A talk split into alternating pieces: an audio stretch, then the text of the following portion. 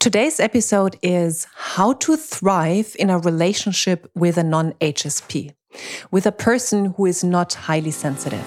Hello, and welcome to the Successful, Sensitive, and Intuitive Entrepreneur podcast. My name is Lydia Sophia Wilmsen, and I am an intuitive success mentor for sensitive entrepreneurs. In this podcast, I speak about the challenges sensitive and intuitive entrepreneurs face. I offer you new perspectives and solutions, as well as experiences of other entrepreneurs. Plus, I speak about my personal experience of being a highly sensitive person who has successfully built and scaled two businesses. All of that with the goal to make you and your business even more successful in your very unique and authentic way. Have fun and enjoy. You might ask yourself, why the heck is she talking about relationships now? Usually she talks about business. And it just comes up often, like regularly in the work with my clients, that we go into relationship issues. And it's just so deeply connected with everything else in your life and in your business. So, actually, when there are issues in your relationship, they will be mirrored in your business. There will be something where it is being shown to you there as well. So, it is always, yeah, it is always helpful to have a look at every area in your life. And yeah, I want to do that with you today, especially if there is the specific case of you being a highly sensitive person and being in a relationship with a not highly sensitive person. Of course, there are relationship issues with every couple. It's very normal. And it's just an extra challenge which is posed upon you if you have, um, yeah, if you are in a relationship with a person who's less sensitive than you are. By the way, it's not only that there are challenges, it also means there can be beautiful benefits and joys in a relationship like that, in a relationship that is has like very vast differences or a very vast difference in in personalities basically. Yeah, so as I said, relationship influences business, business influences relationships, personal life and business life, especially as, as an entrepreneur, is deeply connected. And that's why I want to take two episodes actually to speak about this topic today. And also, if you're a person and you are in a relationship with another sensitive being, it's still good for you. There is still stuff you can learn. So make sure to listen to it, even though it might not be, or you might think it's not applicable to your life. Okay, and I did like what I bring to you today is my own knowledge from my, obviously, as a coach, from the work with my clients. And I did a um, bigger research into that area. For example, I used a Facebook group with over 40,000 highly sensitive people and connected with those people, asked questions, and checked where the biggest challenges were and how they overcame them.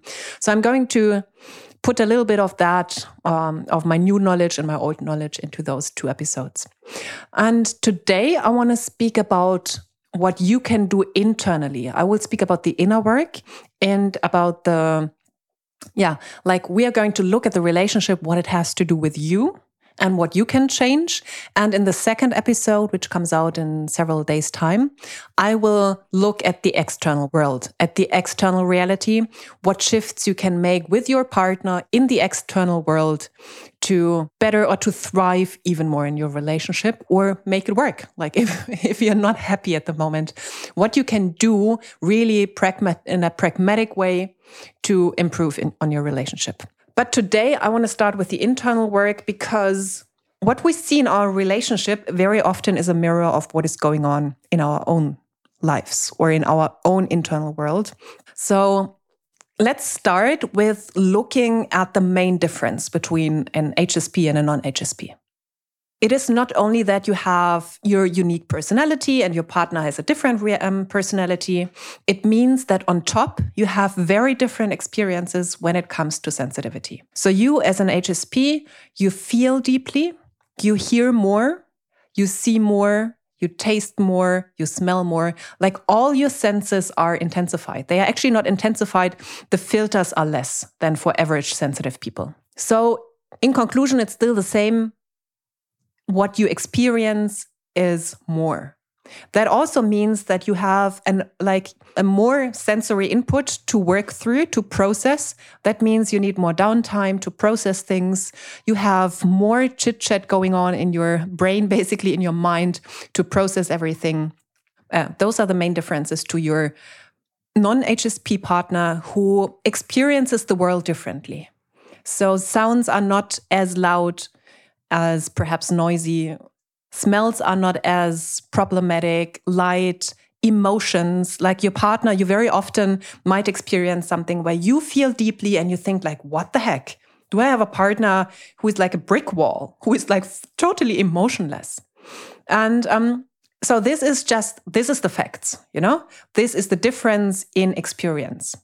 And with that obviously comes how you see that what kind of meaning you put behind that because you could just accept yourself as an amazing human being and your partner as, a, as a, an amazing human being with your sensitivity and with his or her lesser sensitivity. But what happens usually is that you either make yourself or your partner wrong, that you put meaning behind the reactions of your partner. That um, if your partner doesn't say, doesn't validate your emotions, your high emotions in that moment, that you then think, oh my goodness, he's annoyed at me or he hates me or he wants me to be different or I'm not enough or he never takes care of my feelings. He never takes care of what um, he's he makes this noise on purpose. Stuff like that.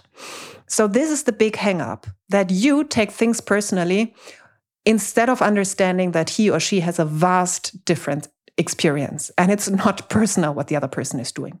It might become personal um, However, this is at a later stage when the relationship is already going down, basically. And this is something you have to solve in yourself. You can't wait for validation from your partner. And by the way, this is not for HSP and non HSP couples only. This is for every relationship.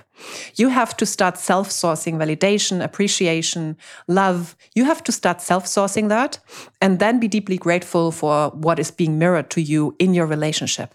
Usually, what happens is that you have been growing up with, or you have been growing up with constant not being okay messages from others. You're too sensitive, you're too emotional, uh, you cry too much, you think too much, all of that stuff. And this now is being triggered when something in your relationship happens. So your partner could mean this in a very, like, in no personal way at all. And you will take it personal based on what you experienced in your childhood, how you were made wrong for your kind of being, for you being, for your emotions not being validated, for you, you being shushed when you were emotional, when you cried, and so on. And this is actually something where I think, because many people say, like, ah, this might be too crazy, like a I don't feel understood by my non HSP partner. And I actually think it's a beautiful mirror and it's a beautiful way for you to work through things. Obviously, obviously not when you know that the partnership has come to an end. However, if you're not there and you really want to make it work, you can see it as a beautiful gift. You can see this difference in perspective as one of the key positive factors that other people not necessarily um, experience. So actually, it's beautiful, and this is also what in my little research in the um, huge Facebook group showed was that people say we balance each other, and through good communication, he brings perspectives to me that I would have never had otherwise. Because I have my very small perception of being a highly sensitive person and what he brings to us to the table. Like the less feely stuff, the more rational thoughts, the grounding, the calmness. You know, I am going crazy with my thoughts all the time. And my partner brings a lot of calmness, a lot of being cool with situations. So this can really be a beautiful side effect of such a perhaps first challenge or seemingly challenging uh, combination or ch challenging relationship. So, what I would recommend you is to, to do the inner work, and that means to ask yourself Do I really love my own sensitivity? Can I fully say yes to me being a highly sensitive person? Do I see it as a gift? Do I love myself as I am? Those are the questions you need to find a yes to. And then you won't need the validation from your partner anymore. You don't need the validation of, like, yeah, you're okay. You're not too emotional. You're not too crazy. You're not too sensitive. You won't need that anymore because you are fundamentally okay with yourself. And this, and this is also why I put this as the first episode, because on this basis only can we then see how we communicate. Because with a stable inner world, with stable emotions, solid grounding in yourself, the same communication you would have with your partner will be very different. So, this is the first work for you to do to see where the triggers are, what drives you crazy, and what are the beliefs that show up. So, if your partner is too noisy, I heard this, like, you know, some people said, like, oh, even if my my partner, if he yawns, if he talks, if he puts things down, if he just eats, you know, it's all so noisy. That's one thing. That's what you hear. And what emotions, what thoughts are being triggered? Like he never takes care of others. He is so rude. He is so whatever. This is the stuff you have to you have to solve in yourself. This is the inner work for you to do. And the same if you're very emotional and you perhaps even feel his or her emotions because that happens with us sensitive beings that we feel the emotions of our partners as well, not only our own. And this is actually a gift as well. This is what one woman described that she said, like, yeah, we can help a partner because we will be able to feel their moods. We can't only help them, we can help the whole relationship because we don't have to go into the whole tantrum because we feel beforehand that something is going there. And then we can stir the communication into a different direction. So your highly emo high emotional awareness is a huge gift if you have healed your issues.